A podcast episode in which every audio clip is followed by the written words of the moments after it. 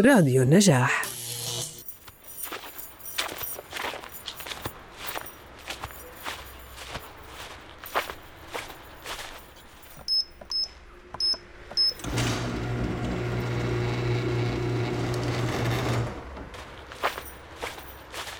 التحضير. في صباح الثامن والعشرين من فبراير عام 1997 بعد شهور من التحضير. بما في ذلك. استكشاف مكثف للهدف المقصود. فرع بنك أمريكا. قام إيميل ماتسريانو ولاري فيليبس بتسليح أنفسهم بمدفع نصف آلي HK91 والعديد من الأسلحة المحمولة بشكل غير قانوني. بندقيتان من نوع نورينكو Type 56S أوتوماتيكية بالكامل وبندقية بوش ماستر XM 15 قام اللصوص بملء زجاجة بالبنزين ووضعها في المقعد الخلفي. بقصد إشعال النار في السيارة والأسلحة لتدمير الأدلة بعد السرقة. ارتدى فيليبس ما يقارب 40 رطلا أي 18 كيلوغراما من المعدات. بما في ذلك سترة مضادة للرصاص من نوع 3A وواقي في منطقة الفخذ وعدة قطع من الدروع الواقية للبدن منزلية الصنع مصنوعة من سترات احتياطية تغطي ساقيه وفخذيه وساعديه. ارتدى ماترسيريانو سترة مضادة للرصاص من نوع 3A فقط لكنها تضمنت صفيحة باليستية معدنية لحماية الأعضاء الحيوية. بالإضافة إلى ذلك قاموا بمزامنة ساعاتهم من أجل مراقبة توقيتهم قبل الدخول وأخذوا دواء الفينوباربيتال الموصوف لماتسريانو كمهدئ لتهدئة أعصابهم. هذا بودكاست من البداية. معي أنا علي يوسف على راديو النجاح. سرقة البنك. وصل فيليبس وماتسريانو إلى فرع بنك أمريكا في شمال هوليوود حوالي الساعة التاسعة وسبعة عشر دقيقة صباحا. وضبطوا منبهات ساعاتهم لمدة ثمان دقائق وهو وقت استجابة الشرطة المقدر. للتوصل إلى هذا الإطار الزمني استخدم فيليبس ماسحا لاسلكيا لمراقبة عمليات إرسال الشرطة قبل السرقة. بينما كان الاثنان يسيران في الداخل تم رصدهما من قبل ضابطي شرطة لوس أنجلوس وهما لورين فاريال ومارتن بيرلو الذي كان يقودان سيارة دورية في لوريال كانيون. أصدر الضابط بيرلو مكالمة عبر الراديو. نطلب الدعم. لدينا 211 محتملة قيد التنفيذ في بنك أمريكا ويرمز 211 للسرقة. عندما دخلوا البنك كان كل منهما مسلحا ببندقية نورينكو. أطلق ماتسريان النار على الباب المضاد للرصاص وتمكن من الوصول إلى الصرافين والقبو. أجبر اللصوص المدير المساعد جون فيلغرانا على فتح القبو وبدأ يملأ حقيبة النقود للصوص. ومع ذلك وبسبب التغير في جدول تسليم البنك احتوى القبو على أقل بكثير من 750 ألف دولار التي توقعها المسلحان. مات سريانو غاضب من هذا التطور. جادل مع بلغرانا وطالب بالمزيد. أطلق مات سريانو بعد ذلك 75 طلقة في خزنة البنك مما أدى إلى تدمير الكثير من الأموال المتبقية. حاول ماتسريانو بعد ذلك فتح جهاز الصراف الآلي الخاص بالبنك. ولكن نظرا لتغير في السياسات لم يعد بإمكان مدير الفرع الوصول إلى الأموال الموجودة بالداخل. قبل المغادرة لم يعد بإمكان مدير الفرع الوصول إلى الأموال الموجودة بالداخل. قام اللصوص بحبس الرهائن في قلب البنك. وفي النهاية غادر الاثنان مع 300 ألف دولار. ومع ذلك احتوت الأموال على ثلاث عبوات من الصبغ والتي انفجرت ودمرت الأموال التي سرقوها مما جعلها غير صالحة بالكامل.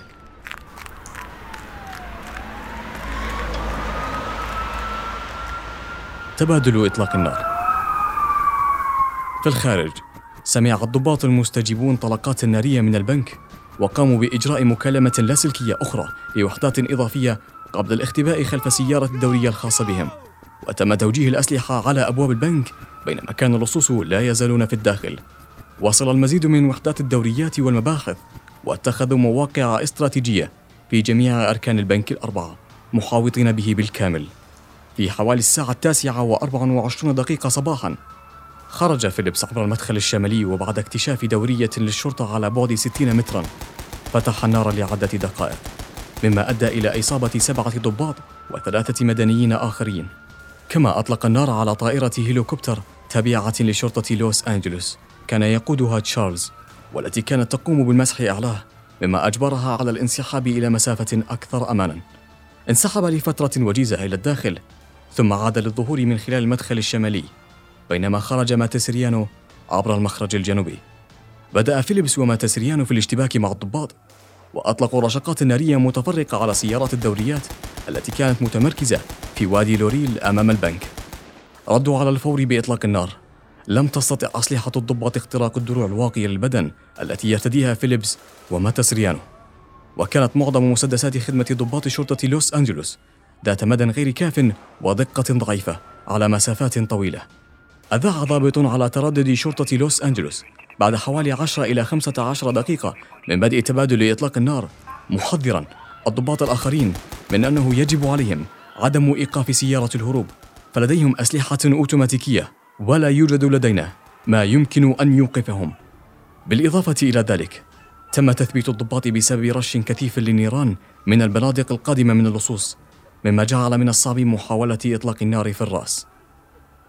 حصل مجموعة من الضباط على خمسة بنادق من طراز AR-15 من متاجر أسلحة قريبة لمحاربة اللصوص.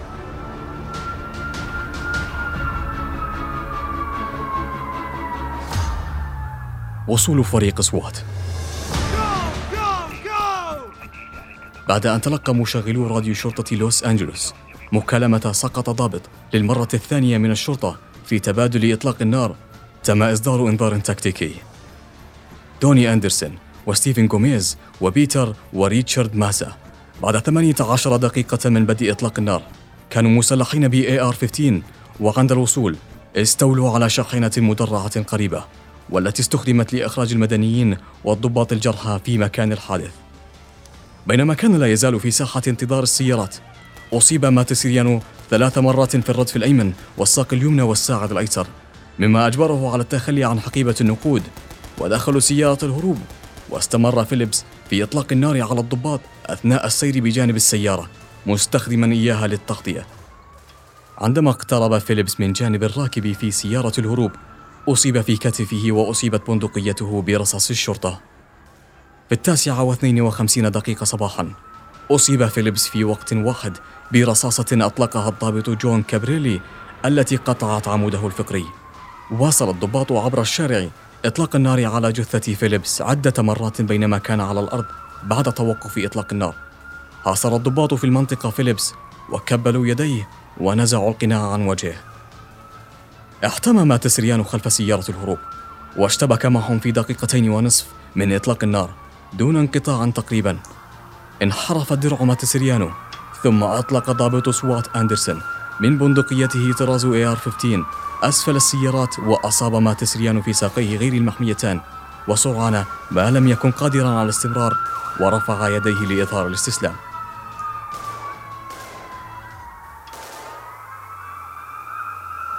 ثانية بعد استسلام ماتسريانو صارع الضباط لتقييده. وبينما كان مكبلا مات سريان توفي قبل أن يسمح لسيارة الإسعاف بالوصول إلى مكان الحادث بعد حوالي سبعين دقيقة من إصابته. وأظهرت التقارير اللاحقة أن موتسريانو أصيب بتسعة وعشرين طلقة في ساقيه وتوفي من الصدمة بسبب فقدان دم مفرط ناتج عن إصابتين بطلقات نارية في فخذه الأيسر. بحلول الوقت الذي توقف فيه إطلاق النار. أطلق فيليبس وماتسريانو حوالي 1100 طلقة تقريبا. ساهم تبادل إطلاق النار في تحفيز تسليح ضباط الشرطة في لوس أنجلوس وفي جميع أنحاء البلاد لاستخدام بنادق نصف آلية. أدى عدم فعالية مسدسات دورية الشرطة القياسية وبنادق الرش في اختراق دروع اللصوص إلى اتجاه في الولايات المتحدة نحو تسليح ضباط الشرطة وليس فقط فراق أصوات بقوة نارية أثقل مثل بنادق نصف آلية طراز AR-15 سبعة أشهر بعد الحادثة. أعطت وزارة الدفاع 600 فائض من بنادق M16 إلى شرطة لوس أنجلوس والتي تم إصدارها لكل رقيب دورية. تحمل مركبات دورية شرطة لوس أنجلوس الآن. AR-15 كأسلحة أساسية مع طلاء مقاوم للرصاص في أبوابها.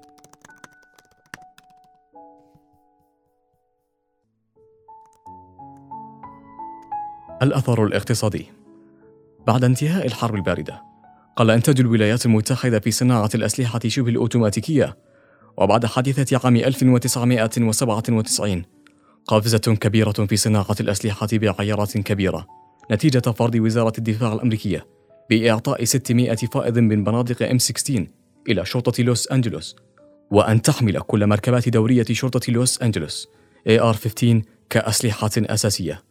تم تدريب رجال شرطة الشوارع على استخدام هذه الأسلحة حتى لا يضطروا إلى انتظار ضباط القوات الخاصة النقيب المتقاعد من شرطة لوس أنجلوس غريغ ماير الذي يعتبر خبيرا في تكتيكات الشرطة وتدريبها قال أن حديثة شمال هوليوود لا تزال تدرس في مراكز الشرطة في جميع أنحاء البلاد باعتبارها لحظة تاريخية في تنفيذ القانون. مايك فوير الذي كان مستشارا في المجلس قال أن تبادل إطلاق النار كان حافزا لمجموعة من القوانين المحلية للتحكم في الأسلحة. بما في ذلك حظر المخزن ذات السعة العالية والحد من شراء سلاح ناري واحد شهريا وإنشاء سجل ذخيرة. قال النقيب المتقاعد نيكولاس زينغو الذي كان ضابطا لقد غير إطلاق النار تاريخ أجهزة إنفاذ القانون في جميع أنحاء البلاد. تم تحديث الأسلحة وتغيير التكتيكات والإستراتيجيات وتحسينها